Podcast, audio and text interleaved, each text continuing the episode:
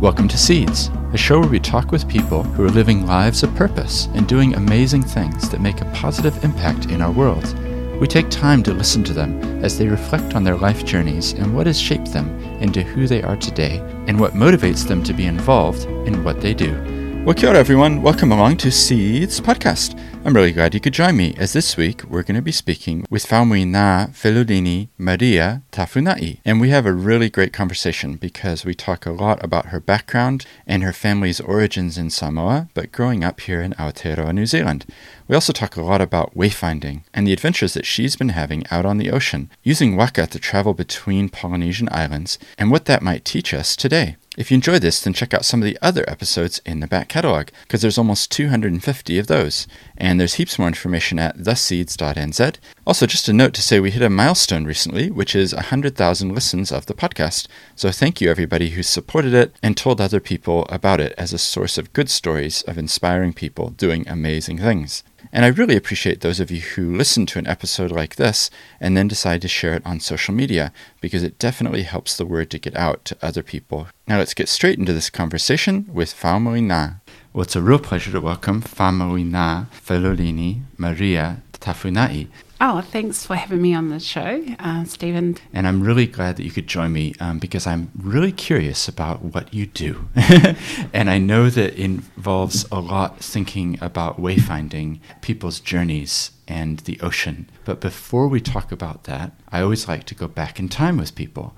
And so, in your case, could you just tell us a bit about where you're from and what life was like when you were a child? I'm from originally Samoa. My parents, uh, my father Lopeti, Ma'o Lopeti is from the village of Mulifanua. And my mother, Nivanga, she was from Asanga. And uh, they came over in the late 60s as part of, I guess, a wave of uh, immigrants from Samoa to come and work in New Zealand. And uh, they finally met uh, in Christchurch, and uh, there they had uh, six children, of which I'm number three, which I always say makes me the mediator. And uh, for me, growing up in uh, Christchurch, it was quite a strange experience because my weekends were filled with, I guess, being Samoan, you know, hanging out with my cousins and going to church here. So it was a Samoan based church. And then and during the week, I'd go to school and take on this other sort of world that was really different from my own, you know. So the food was different, people uh, acted different, um, and even myself, uh, you know, I there was just lots of knowing that I wasn't the same as my classmates, um, but in that uh, discovering, I guess, uh, Maori people. there was a big part of my childhood, just Right. like discovering people who are Maori and like me, and their language was really similar to mine. And there was, you know, um, the kapahaka, which I got involved with as a young, I guess, young teenager, and from that started this journey of really embracing um, tangata whenua and knowing actually that I came from somewhere else. So that was a sort of quite a big um, part of my life is knowing that I was an immigrant. hmm Already, you know, your journey is so, so fascinating to me. Um, how did you start to reconcile that as a child?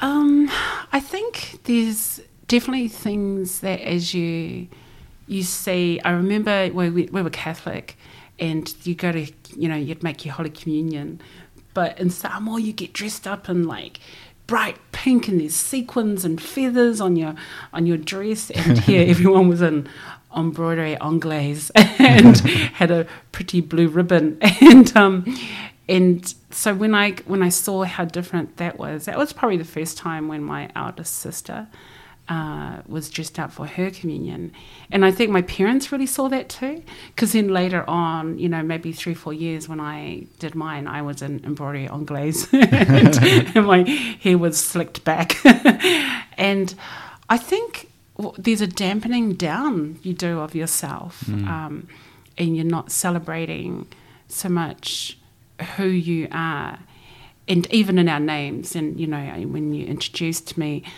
people many people here in Christchurch will know me as Maria, and we adopted that name, which is my middle name, because my parent, oh, actually, my my teachers especially couldn't say my name, you know, and you can imagine every day when the roll is called out, and they just go. F- f- and I just say present, and so yeah, you know, that's in front of you, in your entire class, mm. which every name could be said except for yours. Ah. So I think f- trying to fit in is a big part of um, being an immigrant child. Mm, yeah. And your parents, why had they come to Christchurch in particular rather than Auckland or another place? It's a good question. And I think it follows the pathway of, of most immigrants when the first of your brothers or uncles settle, mm-hmm. wherever they settle, then that tends to be the place where you start bringing over the rest of your family. Mm-hmm. And so, mum and dad um, both came because elders in their family had settled. Actually, firstly in Dunedin for my father, um, and my mum their shared relations in, in Christchurch. So it, it's through those sorts of waves. Mm. But it is unusual for um, Pacific Island families to settle in the south. Mm. That's what I was thinking. Is that Auckland? I think is like one of the largest Pacific congregation points, isn't it? From from all over. I, I think mum and dad too. Um, kind of they had this idea too that if we weren't in the places of all the Pacific Island peoples, we might have a better shot mm. at making it in this land of milk and honey. And hence, we grew up on, you know, and so in Christchurch, we grew up, I guess, in the west side of town. We went to Burnside High School. There were, you know, 2,000 kids and probably 50 Pacific Islander Maori mm. at that time, and most of every one of us, our other relations, were on the east side, and they went to school with their cousins, and we didn't have that experience. And mum and dad plotted that we would be over this side of town, and um, to give us more chances, and, and for them, education was prime. Mm. So sending us to a good school and making sure that I guess we had good influences around that area was and me and forcing us to go to university as well was another pathway. Why do you think education was so important to them? Um, I think there's the perception of you know that's the way you get ahead. The way you get ahead is that you learn to speak really good English, and mm-hmm. so mum and dad uh, really encouraged us about that. And so there was language loss on the Samoan side for us, and. Mm uh, we've tried hard to, you know, make our own amends as adults. Um, and I think it's also because of the their own upbringing. So my dad, I think he went to like he went to primary school, but I don't think he went past maybe four years of primary school, and he mm. went back and helped his mum and worked in the plantation. And my mother went to Form Two, mm. and so they saw that they didn't have this. But then when I look at, you know, when they were here, my mother went and studied, became a chef. You know, not they knew how to learn, and this is the trick, isn't it? Mm. They knew how to learn. My dad learned how to read through the Bible, and you know, my mom. I think about it, so she had learned when she learned how to become a chef. She also had to learn, you know, parts of the French language, and you know, she she was a real avid learner and um, later on in life, actually, we both went and did a certificate in business, uh, which was a really great experience because she was so geeky. oh, that's really cool. I always, yeah, it's just fascinating to think because sometimes we take it for granted, education, you know, and so I'm always curious, particularly um, for people who come to the country from somewhere else, and clearly it was a value, you know, to instill that in their children, get a good education. Yeah. Yeah, and for me, out of my siblings, I was um, the voracious reader. Mm-hmm. And so I think they kind of saw early on that, you know, I had, I, you know, that I was good at schoolwork. And so that became the thing within our family that I was sort of characterized with. Mm.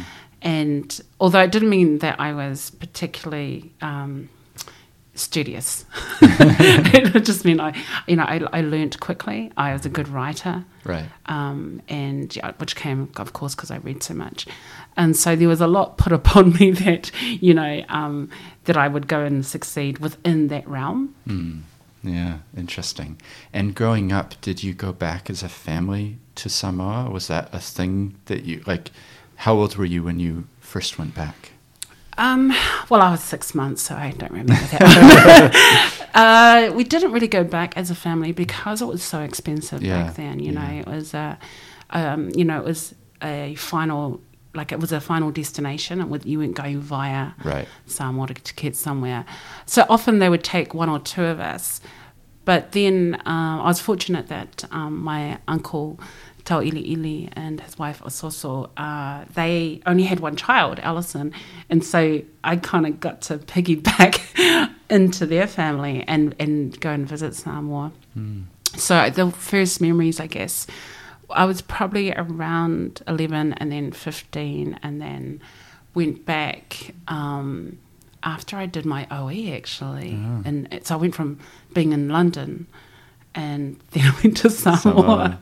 and what was it like the first time, like when you were 11, say, going back? Like, what was that like? Because you've grown up in, you know, a Samoan family based here. You know some of the languages, you know, but, and you're going back kind of to home, but it's not really home because you'd never have lived there. Was that a feeling at that young age or, yeah? Yeah, I, I, I think um, people over there, like my people, my family over there, um, really went all out to make us feel comfortable. Um, oh, I remember being quite frightened though because a long drop, you know, I was like, so that's a funny thing about so most Samoans who come over here are urbanized, you know, so we don't live rural places because there's not the work, right? So, but when we go back to Samoa, we're totally like in a rural place, and so I remember that. I remember um, lots of kids calling us palagi. So even when I was thirty, kids would just yell out, "Oh, there goes that palagi!" So that became my name in the village for until they got to know me. Um, but yeah, I you know um, a place of real fun as a child, running around and uh, you know tropical fruit, which of course you know now we can get lots of tropical fruit in the supermarket, but you couldn't get pineapples and mangoes, um, you know, when I was growing up. So Yeah. those are the things I remember, and and swimming, of course. Yeah. Oh, that's great. So, coming up through your teenage years, did you know sort of the area that you wanted to? What? uh, Yeah. Did you have something you wanted to study next or do next? It sounds like your parents were sure that you should go to university. Um, yeah. How did that play out? Um, my parents were quite indulgent, I think, uh, when it came to what would what do we want to be, you know, and and so I remember when I was like about fifteen, um, I was like, I'm going to be a lawyer, and you know, these are this is music to their ears, maybe to even yours, and and because I thought I was pretty good at arguing and, and debating. and uh, then late, that a year later, then I was like, no, I'm going to be an actress. so they were, and but at both points, you know, um, so um, I, I I was studying drama at school, and mum and dad said, well, look for a drama school, and I saw one in in Melbourne. Um, and we had a look at that, and then I, I don't know that that kind of faded away for me. And then I went to university, and I studied Maori, so Maori language at the time. And I remember my parents going, "Why are you doing that?" And I said, "I promise you, I will get a job with this."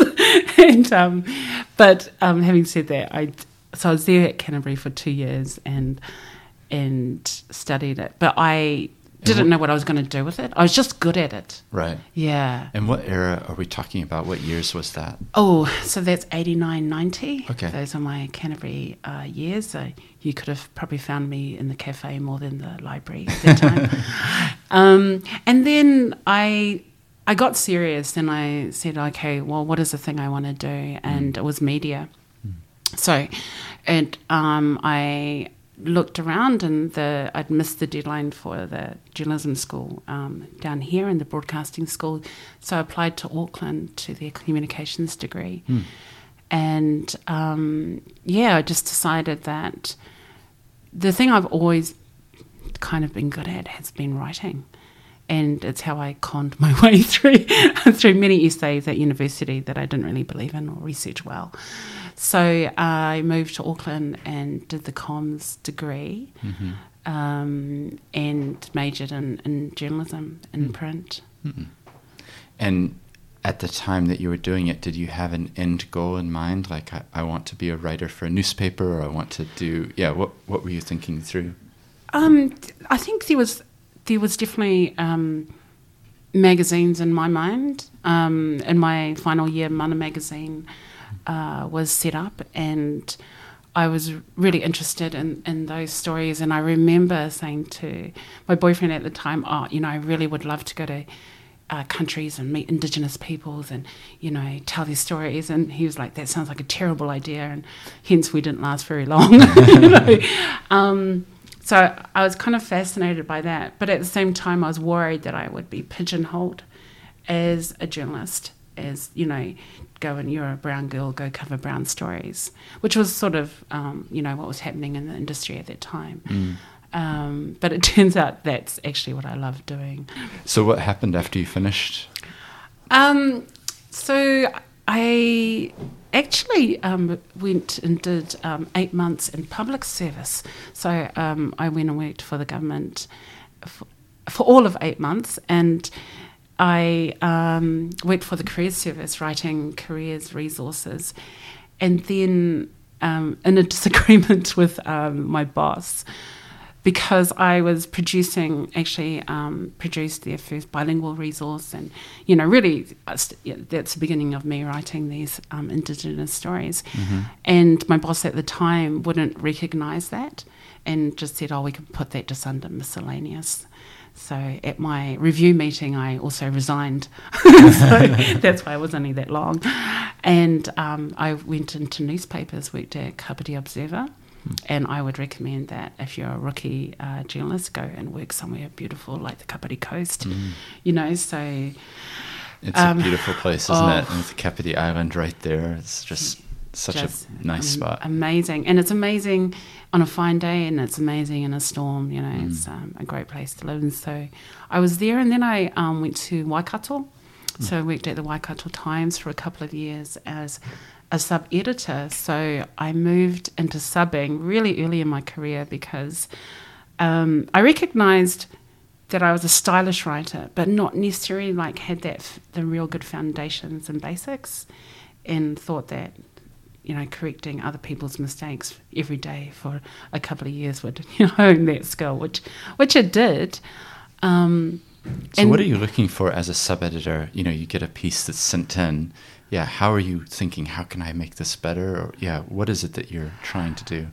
Um, I think we're trying to make sure that the main point is right up there in the top, you know, and that in that first sentence, you're really kind of getting the, essentially the most memorable guts of that story. Right. And So, if you read nothing else, you still get the essence. yeah, and that's pretty much how journalism works. Like the most necessary uh, facts, and um, but also there's the hook, you know that. And all these these kind of things that we look for is like we get rid of all the cliches or the tautologies or the oh now there's all these grammar words coming through, um, and clarity. Cl- clarity is a really big thing. Um, we also sort of make sure that you know if you're I, I really liked business writing, so you follow the money, make sure there's the right amount of zeros. um, you know, so you have to do a bit of math yourself, um, and I think you know. So you're also writing the headlines and all that. So you kind of have to res- you do have to respect the the reporter and not insert so much of yourself. Mm-hmm. And I think that's part of the craft. And Yeah. when I was a sub as well, we were doing the design work with the newspapers, and Mm. uh, I really enjoyed that aspect too. Yeah, oh, that's really good. I do a little bit of writing myself and um, a, a bit for Spinoff, and there's the editor there, the business editor, Michael Andrew. He's really amazing at taking what I've done and saying, you know, you're you're putting too much information in here. You're trying to make too many points, um, which I, I tend to do. You know, I want to give the reader all of the facts, all of the information. He's like, no, we need to just cut this bit out. It's just distracting, and we need to not go into the detail here and kind of, you know, guiding the reader through the article so that they can come away with a sense of okay, I got the main points. Um, yeah, it's a real skill, though. I think to be a really good editor. Yeah, it's a funny thing that I even at university and maybe before that, that was um, something I did for friends, and so I was, I was kind of always editing, mm. and um, and it became, you know, so later on I became an. Uh, uh, when I went back to, you know, earlier when I said I went back to Samoa, I ended up freelancing for the newspaper there. So I was in England and just freelancing, working in different newspapers, did a bit with the Guardian Group. Uh, but the bit I always feel like I almost got is that I had an interview with the Financial Times. Uh-huh. And then they said, Oh, how long can you work for us? And I said, Oh, eight months. Because that's all I had on my visa. That was all that was left. so that was the last time I spoke with them. um, but I went to Samoa and I was freelancing, and then I ended up um, uh, as the deputy editor for the Samoa Observer which taught me a lot about you know people management, of course, mm. um, but um, working in a different country to you know to I guess your own, and I mean that as in culturally things are done in a different way, mm-hmm. and it took me such a long time to reorient myself into that way of being um, so that I could do the best job for the people I was interviewing mm-hmm. and also for the, the readership. Mm. Um, I, and the blunt way of saying that is that Samoa kicked my ass, and I bounced back. and that must have been interesting to go as an adult as well to live there. You know, we were talking before about the childhood. You know, you grew up here in Christchurch. You went to Burnside and you went to Canterbury University, and you know, and then to actually be yourself as an adult living there. Um, yeah, what what was that like? um, yeah, it's quite different being you know being there without my parents mm-hmm. because I still had a lot of freedom, but most women my age did not have freedom in, in the same way. So physical freedom, and so most of my friends were actually males because you know they could go out after work and all that. So there was that aspect. Mm-hmm. Um, then I think I mean, I always had really just worked hard, partied hard for most of my media career, and mm. that's how most journos live. And I'd carried that over there. Um, but at the same time, I was figuring out lots of things about why my parents were the way they were. Right. So there was lots of understanding um, coming to me by being in Samoa and um, hearing stories about them, but also just observing um, people in in the village, people in the urban, and think, oh, that's why mum and dad do that. Hmm. So, I, so, so what were some examples of that? Yeah. So, um, one thing is that in Samoa, you, of course, you don't have all the laws about can't build this on your property, can't build that. My dad was always building these random sheds all around our property, and when you go back to Samoa, you see all these buildings that you know, go up and down, and there's like a new Fale Samoa over there, and then they, they take that down because they think, oh no, it's better if it's over there, or the family gets bigger. Hmm. And so it made that helped me understand my father a lot hmm. more. And then I guess sexuality in the way that it's expressed quite freely here in, in Aotearoa compared to Samoa. Mm. So then I could understand some of my so my mom's my mum being conservative, my mum not being able to talk about um, some of those aspects with me, um, you know, as a young woman, mm-hmm. uh, because it's it's not spoken about there. Mm. Um, and so, yeah, I I could see how far mum and dad had um, moved their lives to try and raise these kind of Kiwi Samoan kids, mm. and really push themselves in that. So um, I really appreciated that. They themselves were trying to learn how to be in New Zealand mm. and not knowing, um, I guess, you know, not knowing what happens, or maybe just not always trusting that that other people would look after us in the same ways that uh, the village looks after you, mm. you know, in uh, in Samoa. So they lost a lot of that, you know, the village raising their children. Mm-hmm. So to come over here and suddenly just be in a street and you don't know your neighbours, mm. they, they were doing a lot of that work themselves. Mm. It's interesting, isn't it? Because you probably had a much greater appreciation for all that they'd given up, but also the way that they were. Um, I interviewed someone named Mark Ambundo. He's actually from Kenya, and he said that was the hardest thing about New Zealand is that he came here and on a Tuesday, the, the rubbish bins would be out on the street, but he would be like, Who put them there? Where are the people? Because in Kenya, people would be out in the street, like talking to their neighbors. They would all know each other. And he said that was the, that's the, one of the biggest things is in New Zealand. It's like, you know, you shut your door and you don't get to know your neighbors in the same way. Yeah, for sure. And actually, one of the things I realized is um, so my father, who worked at Donaghy's, which was here for many years and then moved to China, um, so he worked in a factory, but he never saw himself as a factory worker.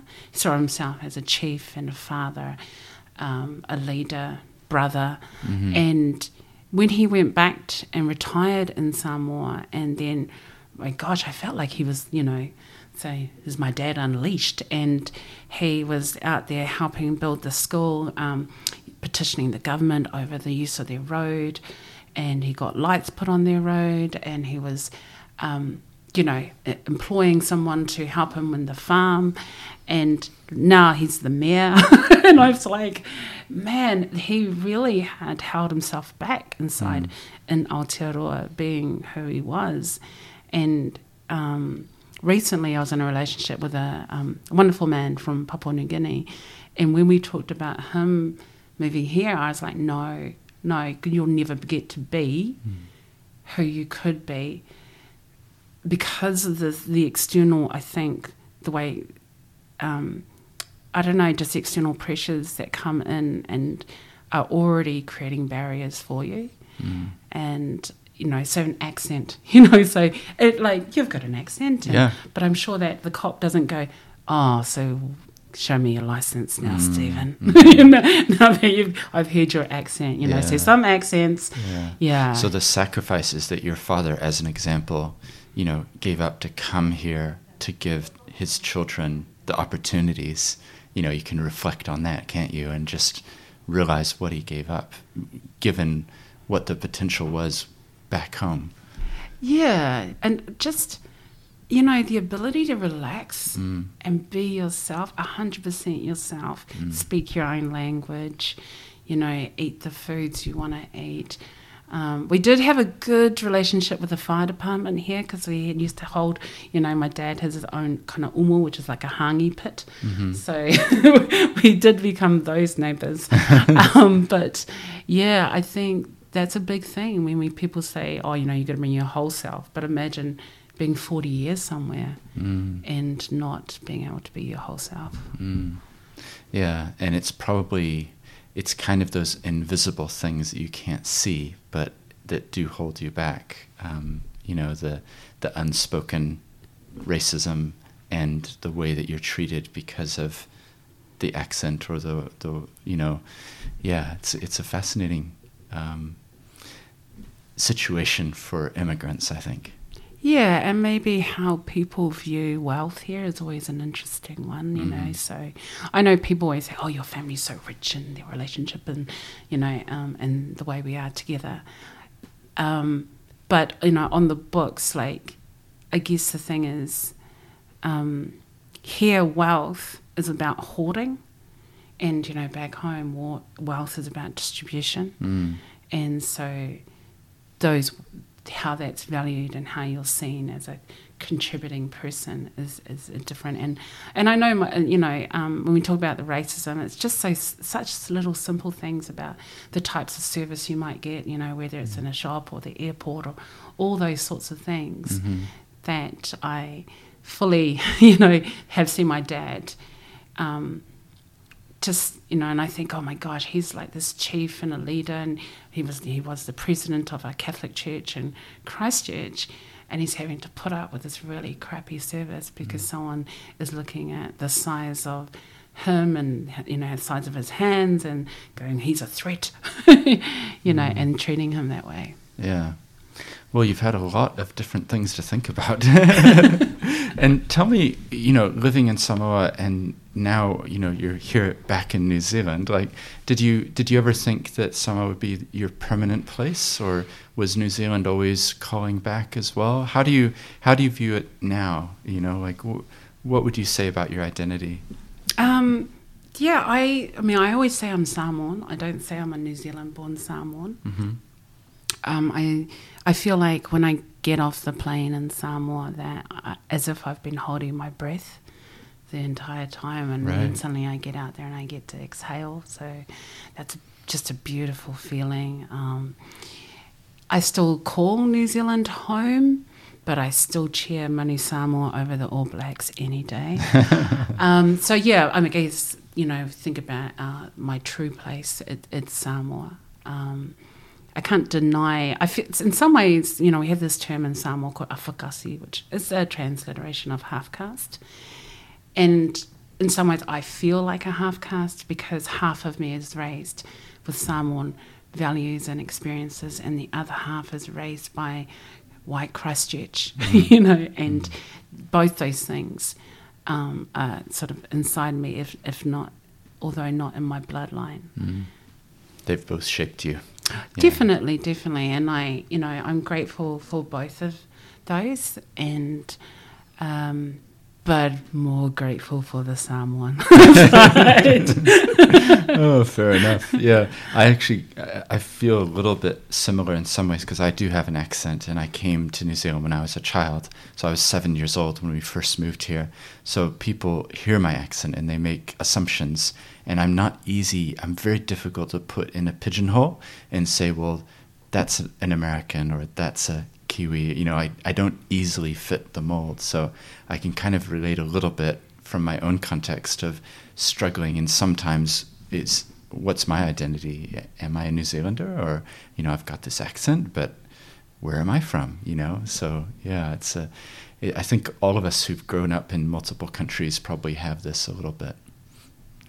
Yeah, and I, you know, because I think out of my brothers and sisters, I've spent the most time back in Samoa, and um, my late husband was Samoan too. So uh, I guess we've had just been surrounded by it a little bit more longer, and I would hope that once COVID um, relaxes and those borders open, that I get to go back. Mm. Yeah, definitely. Well, I'd love to come and visit sometime because it sounds amazing.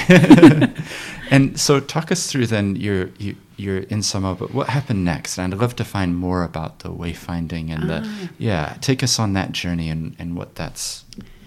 So, I've been fascinated with celestial navigation and wayfinding and the settlement of um, this part of the Pacific uh, for quite a while now, maybe 20 years or so. Um, and I think that it started off with uh, I studied, uh, did Polynesian studies at university, just one paper, and I thought it was a terrible paper because um, I guess they, you know, they were still teaching drift theory by Andrew Sharp. They were, you know, and they were trying to say, oh, yeah, maybe, you know, it's a, they're looking at um, the Kontiki coming from South America and the idea, uh, the idea that um, Polynesians had purposely navigated and settled the Pacific was still quite a n- new idea and one that wasn't fully adopted. And I came away feeling from like thinking after I did that paper that I couldn't recognize the Pacific they were talking about. And then fast forward about, um, I think in 2005, I started reading intensely about it. I had given up journalism to become a painter, so I was a visual artist for a few years, and so I started um, painting and sculpting um, on this theme. And at the same time, I then started working for Ngāi Tahu, and um, I was uh, became the editor of their uh, quarterly magazine called Te Karaka.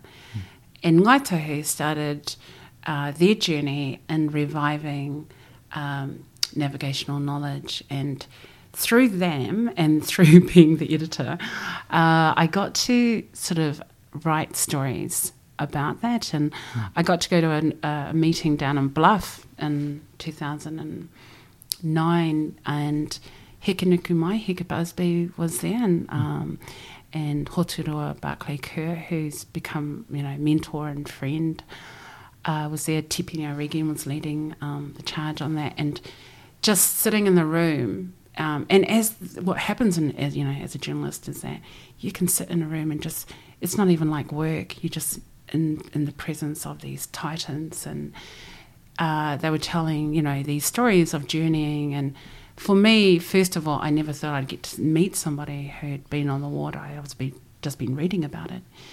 And then in 2010, um, a, a, journey called Te Mana o of seven waka from around the Pacific were undertaking this huge journey um, of going to from Aotearoa to Hawaii to San Francisco down to Galapagos and then um, coming back through the Pacific on their way to the South Pacific um, Art Festival in Solomons.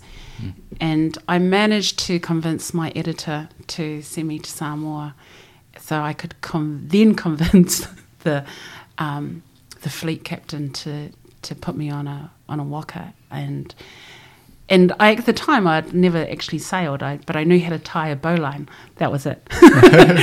and um, but I did all those things. I, you know, I flew over. I convinced my way um, onto Waka.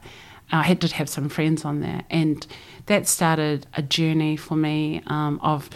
Firstly, you know, I was writing about it, but then I put down the pen and I just started becoming part of the Voyaging Society. Um, found ways to be useful, you know, of course, um, go on and do comms, whatever they would ask me to do. Mm-hmm. And I remember my husband saying to me at one point um, when I was telling him that I'm going to sail again from Fiji to Solomon Islands. He's like, but I thought you just did that one time because it was your dream. And I was like, oh, yes, that's right. But now I'm a sailor. and so that, you know, so the fascination for me of being, you know, when you talk about the footsteps of your ancestors, that's what I feel like when I'm sailing. I am mm. in those footsteps of my ancestors. My favorite part of, um, of sailing is when I can't see land. Hmm. And I think this is what my ancestors saw. Wow. You know. Yeah. And you know, so that um, you know, so it's been more than a decade now of sailing. Some years more than others, depending on how mm. the family the family needs you to be at home more. Yeah. Um, and when you're talking about sailing, how long are you on that journey? Like, uh, what's the time frames that we're talking about? Um, I think probably for me, the longest stretch I did was coming back from Solomon's, um, and that was a 17 day stretch mm-hmm. of. Um, and we were we were trying to um, come out east, but it wasn't really happening for us. So we ended up in um, Vanuatu and um, in I think Santo uh, in Espiritu Santo there. So that that for me was you know so I think altogether I might have been away for uh, six weeks, mm-hmm. you know. So that, in, in that we're on land, and then we go back on on yeah. sailing and that. Um, couple and when you're sailing, like what? How many people are on oh, each okay. boat? Like just describe it for the people listening. Sure. Yeah. So I sail on um, double hulled uh, waka haurua. Um, my main waka is called Haunui and as part of Te Toki Voyaging Trust. And our waka are based on, um, you know, so our ancient, um, sh- uh, so ancient style of waka. So, um, but then there's modern technology there as well. Mm-hmm. So we've got solar panels and um, toilets.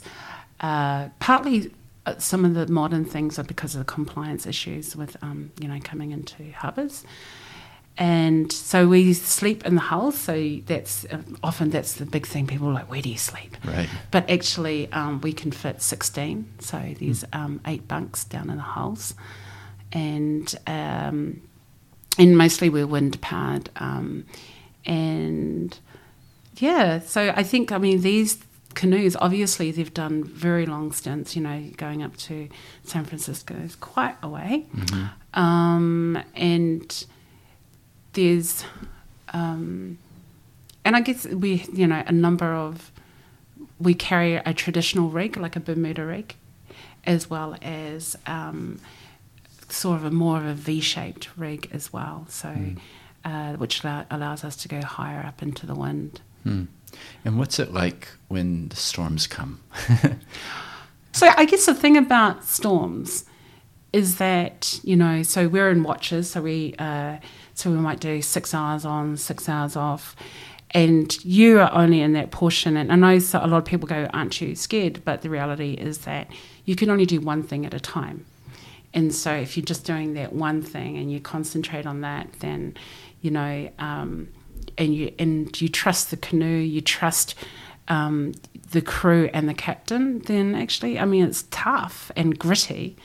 And I think that's what I really like about it because for me, my my professional life is pretty easy. You know, I might get a paper cut, um, but sailing is challenges me physically. It challenges me uh, mentally to control like how scared I could be or how cold I could be. Like whether I'm gonna, you know, if I'm gonna be six hours in the in the rain, to accept that that's what that is mm. and try and make that the best six hours in the rain. Mm. So there's a real kind of um, controlling with your mind. And, and someone said to me um, just recently one of the differences between, say, maybe Western sailing and, say, Polynesian sailing is that your eyes are up and you are observing everything. Mm. You know, you're looking at those swells and you're looking at, you know, stars and wind and, you know, where birds may be and debris may be. Quite a different style mm. of, of sailing. Yeah. I'm going to ask a question. I don't know the right words to use, so bear with me. But I lived in Japan for a number of years, and the thing that I loved in Japan was that they had an appreciation of nature that was missing in Western culture, in my opinion. So they would look and say, Springtime is coming, the cherry blossoms are opening, and there would be news reports, and they would they would predict where the cherry blossoms were coming out and go and have picnics underneath them and things. And I'm just curious, there was a real connection with nature, is the point. And I'm just curious for you, you know, being out on the ocean and things, what have you observed or learned about nature itself and then what has that meant for you personally? I think for me, uh, I think observing nature is that nature is talking to you all the time, you know, and when you're, especially when you're on the hoe, on the, which is the big sailing rudder, if mm-hmm. you like, there's a conversation going on, and if you're attuned with it, it's telling you, you know, where that swell is coming, um, you know, where that wind is slightly changing. There's so there's a conversation that I think we're forgetting to have and to listen to. And of course, you know, in the urban, we've got concrete like that is barring a lot of. I, I feel like it's barring a lot of that conversation because that's the interesting thing. I feel is that some a lot of that you're receiving it through your feet, through the tips of your fingers. It's not just the way we're kind of grown up to go, oh, what did you see? Mm. So in Samoa, when we say fa'alogo, which is like the Māori word whakarongo, it's really about sensing. And so Polynesian voyaging, and especially when you're on the hoe and that, is so much about just sharpening your senses to read what's going on and what are the currents underneath you and what's coming up. And so I feel in the same way with the cherry blossom that they're looking, they they've said, oh, we've had this conversation before. Mm. We know what's going to come up. And that's what they're looking for is those sort of telltale signs. Mm. Yeah, that's really good. To me, you know, we're just describing storms coming and going. But to me, it, it, I, I guess it would be almost like this is just another face of the ocean. You know, like it's still the same place. There happens to be rain falling right now and wind blowing, but we're still here. And the waves are bigger or lower, but it's you're still in it. You're part of it. I don't know. Is that a part of what you're thinking? Yeah, and I think the thing is that we, what we know and what through our experience too is that those storms pass so, you know, I that you're not in the storm going, that's it forever, mm-hmm. you know. And yeah, you are definitely part of it. And I think in in often in what we're trying to do here is as as, as humans, as a species, is command uh, nature. But the idea that you could command the seas just, you know, it's just ridiculous. Mm. And so when you're aware of that, that you can't command it, but you can have like a pretty good conversation and that you can learn to, in some, in some way, submit to it and, and understand that if you want to really be brutal and fight it, you can do that, but you will use a lot of your energy. Mm. You know, so you could or sort of take an easier time or or just sit for a little while Mm. and then go again. So you're really um, cognizant of, of your reserves as well. Mm. I think that's the other thing too. Yeah. So, what have you noticed? Like, it's clear to me that you've had a background in sort of a spiritual, you know, upbringing and going to church and other things. And this these experiences on the ocean and things like, what have you learned about yourself through going out? And what does that word wayfinding mean, you know, for you?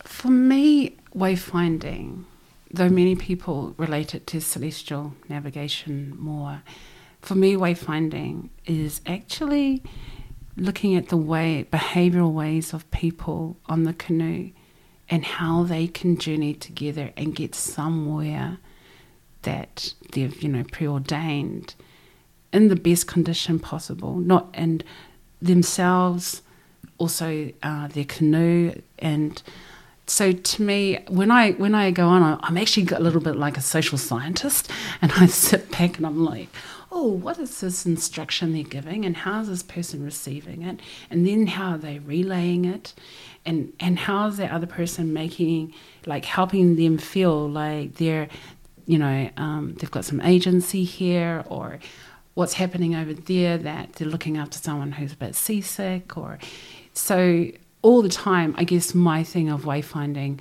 is so much more about maybe human relationships on the canoe, and then when I convert that into uh, uh, the framework or a strategy, that's what I'm looking for in the room. And so, you know, my work now with strategy and facilitation, I'm wayfinding that room. I'm navigating those people, and in a way that makes you realize that you are part of the room. hmm like you're not just the person that says do this, do that, and that you can't rely on just this authority that often people do when they step into um, sort of you know spaces where they're they're given a little bit of power, but that will wane if you do not understand how you need to move with the room. Mm. Yeah, that makes sense. And I think it's really interesting now to sort of link, and I'd love to f- learn more about what you're doing now, but linking that experience that people can have out on the ocean to learn more about themselves and their character and and you know what does that mean when they get off and they're back into their everyday and, and normal life? Um, yeah it, that's quite interesting to me Yeah, um, I mean, one thing we often say is that um, you're always on the waka, so we don't expect that you you go onto the waka and suddenly you're a different person. Mm. In fact, how we choose crew um, often is by looking how the way they the way they already act on land and whether they take responsibility. Do they pick up the little bit of rubbish that they see someone's dropped, and you know um, how helpful they might be, how generous they might be. Um, and so we look for those traits, and we know that those traits will carry over onto the waka. So, um, and in the same way, if someone is, you know, selfish and ambitious and all those other things, that just shines a light on that when they're on the canoe as well. Mm. So the work that you're doing today, um, tell us a little bit about that and what that involves. Okay. So, my journey into designing a wayfinding framework came from uh, when I was working in Samoa. Um, and I was working for a local uh, NGO over there called Women in Business Development. Um, they were delivering quite a number of projects for people like Ox- Oxfam and UNDP and UN Women. And what I saw was how what I thought was um, some badly designed projects. Um, because the Pacific's often criticised for not delivering on on aid projects or not achieving their outcomes. And then when I had a look back into the the designs and the documents, I thought actually it's the framework that you know it's not it's not just about what they're plugging in that's flawed. It's actually the framework mm. is rigid and doesn't allow for people. Mm. And and, and, even though all those strategies about how culture eats strategy for breakfast and all these things, people just seem to fall back into these, you know, old frameworks. And so then I got to thinking, and I started talking to our voyaging leader, um, Hoturoa, was there a better way to design? And is there some secret that's held within voyaging and wayfinding that could be transposed into a strategy? And, you know, so slowly I started moving elements of traditional frameworks and going, oh, could I replace this out? So instead of, you know, your, your vision and goals, could I have an island of success and describe an entire ecosystem of success rather than this, what I saw as a kind of a dartboard bullseye, mm-hmm. you know? And, um, and then so I started when I was starting to replace this, and you know, when you look at a lot of um, projects and they look at the background and they'll you know, do a profile on your organization or profile of the co- country, but they just really just a cut and paste of the last person from the UN who did one or Wikipedia or wherever. And so, what if we then did a different thing and then looked more intimately at like who's on this waka, who's going to deliver this project? Do a 360 of their skills and experience and understand where their talents are and then what assets are in that waka. And then say, oh, okay, where is their lack and where is their abundance and how can we, you know, use the potential of that abundance mm. um, and then address lack. Um, so, yes, I started moving out elements of, of traditional frameworks and so instead of a risk matrices, that's when we used to sing them, I have an island of doom. Where and I introduced that because I saw a lot of dishonesty and cut and paste again with um, you know sort of risk, and thought, hey, look, you know, when I talk to my groups, I'm like, this is a this is an island where you can have lots of fun, and and just be completely honest and throw every bad thing that could possibly happen you know, as you do your um, program or project or develop your business. And the honesty and also just the accuracy of what I've seen people put into those matrices, you know, I, I think I'm encouraged as I go on and I'm learning too as I deliver this. And so, um, so I started bringing in this framework and one of the things I'm of grateful to the Edmund Hillary Fellowship is that when you apply, they ask you, you know, what's your thing? what's your project? And I was like, yes, what is it? And so that made me sit down and do a whole lot of writing around wayfinding and really consolidate my thoughts.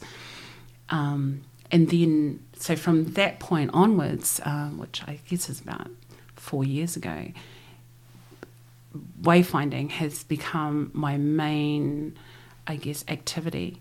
Um, and I was using it to deliver communications projects across the Pacific. I was still interested in development. Um, but more, I think I've started working with more smaller groups now.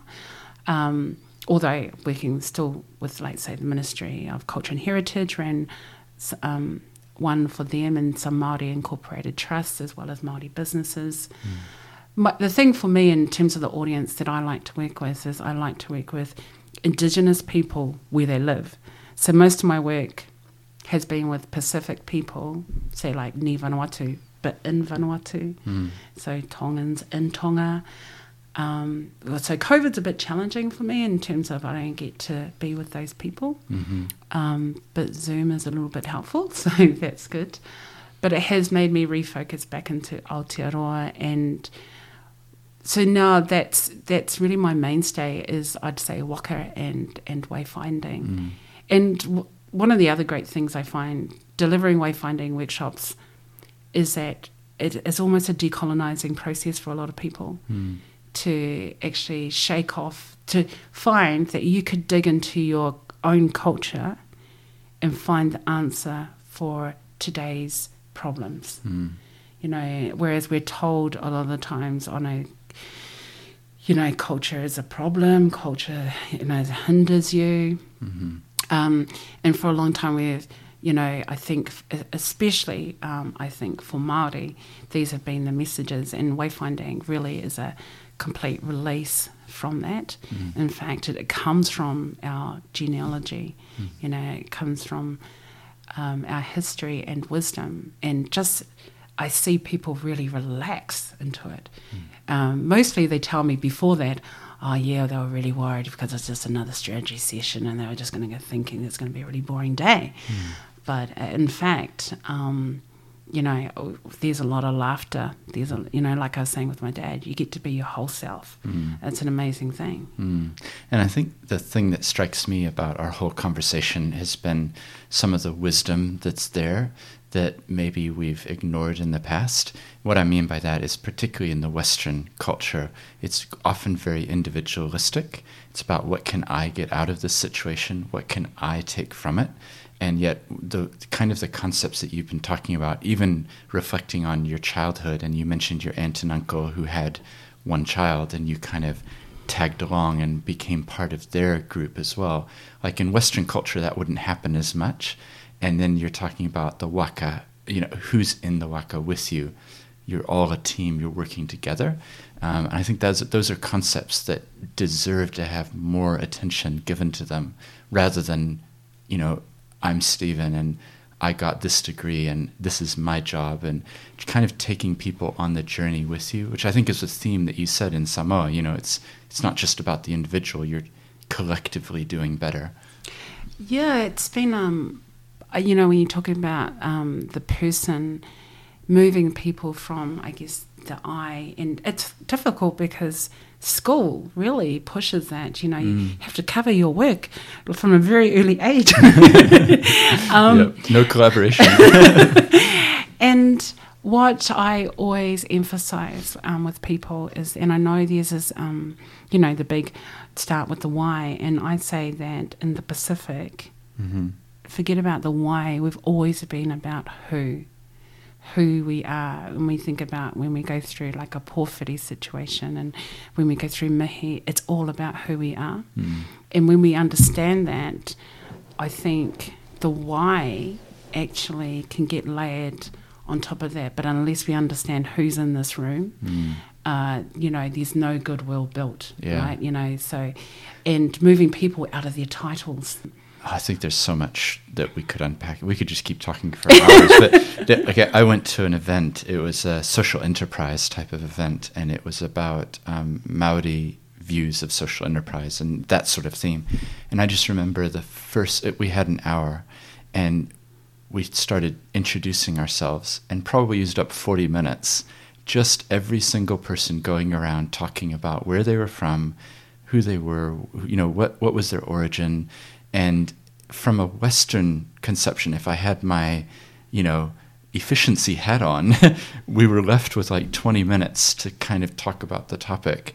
But actually, what, what had been done there was really much deeper because it had been about who's in the room, who are, who are we together, rather than so much about there's the speaker there and, and we have to listen to what they have to say. It was a really strong lesson for me um, about journeying together.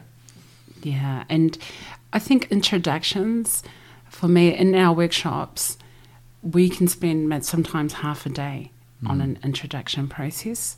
Uh, we have a sort of a mapping process, so Mm. part of it's in um, in te reo, um, just you know normal pepeha, um, and then part of it's drawn. And the the question that we put to everybody in every single workshop is, um, how did I get in this room?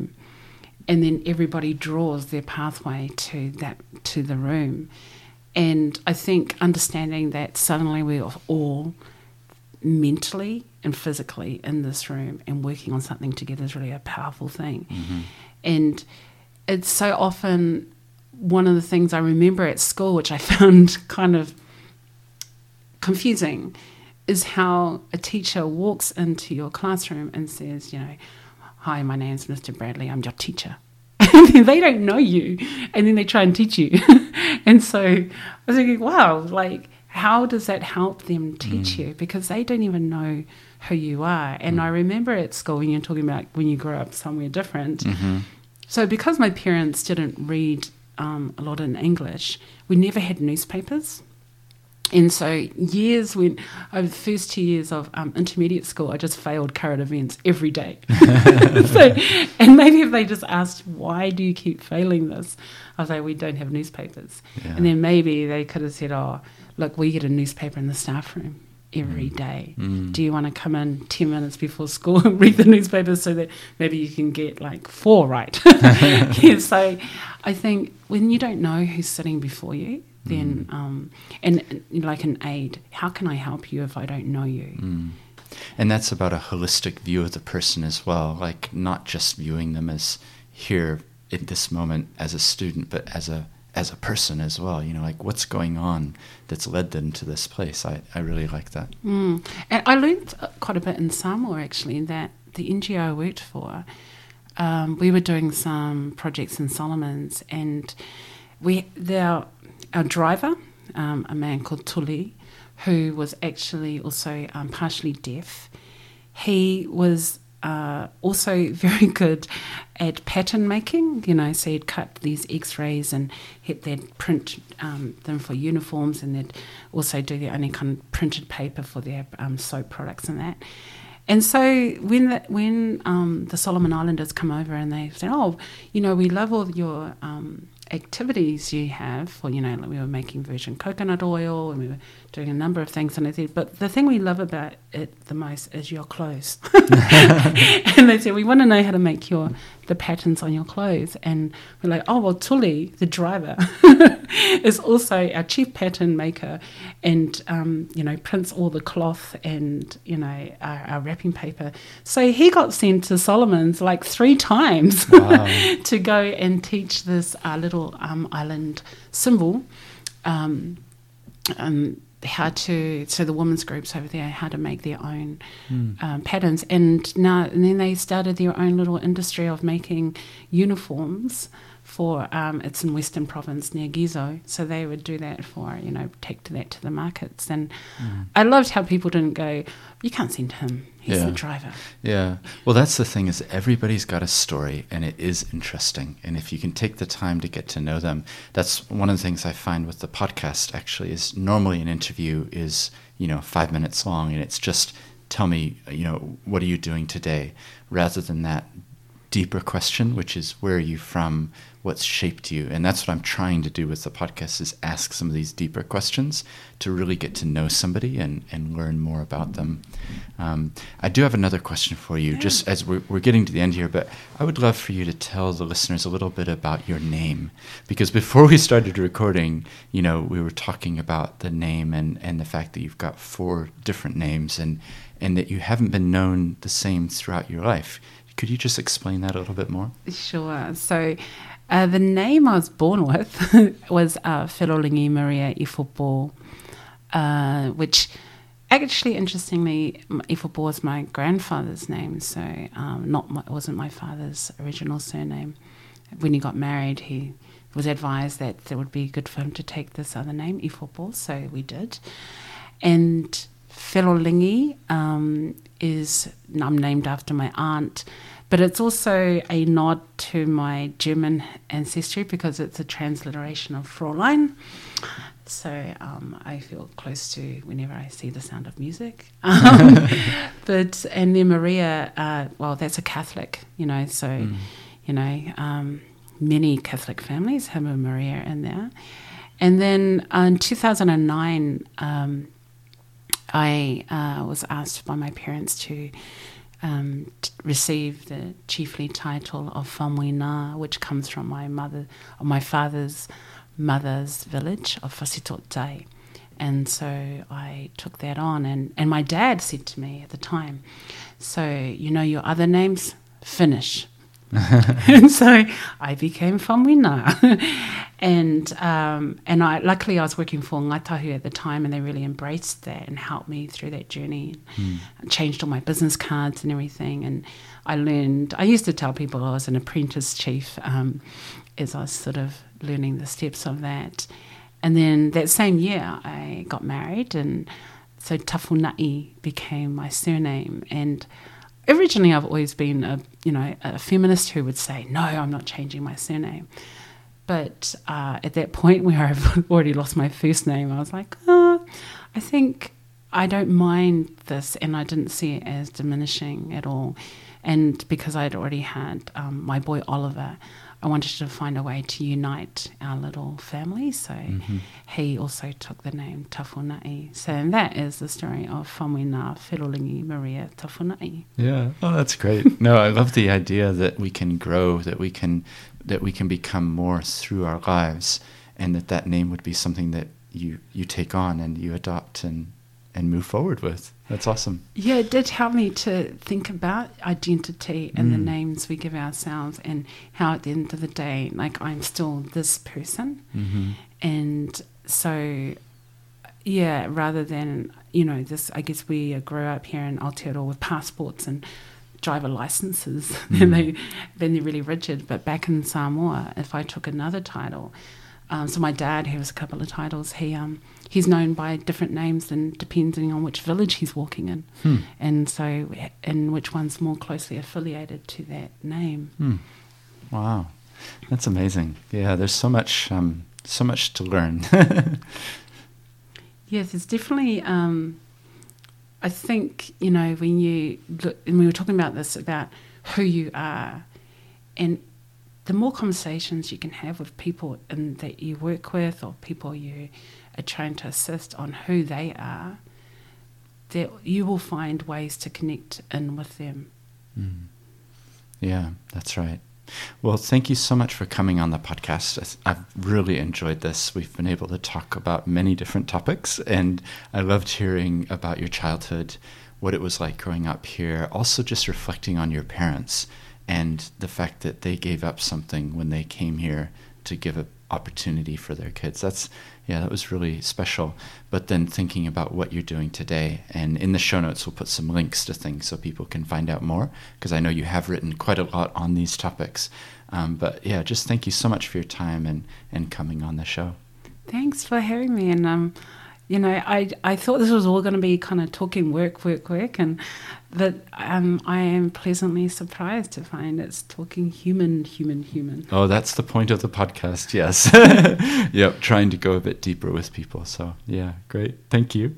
Well, I do hope you enjoyed that conversation with Faumuina. I know for me there were several highlights, and we talked about so many different topics. If you enjoyed this, then you might want to check out some of the other episodes in the back catalog, and there's heaps more information at theseeds.nz. Until next time!